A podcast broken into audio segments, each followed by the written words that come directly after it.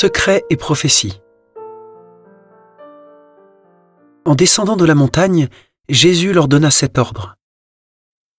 Ne parlez de cette vision à personne, avant que le Fils de l'homme soit ressuscité d'entre les morts. Les disciples interrogèrent Jésus.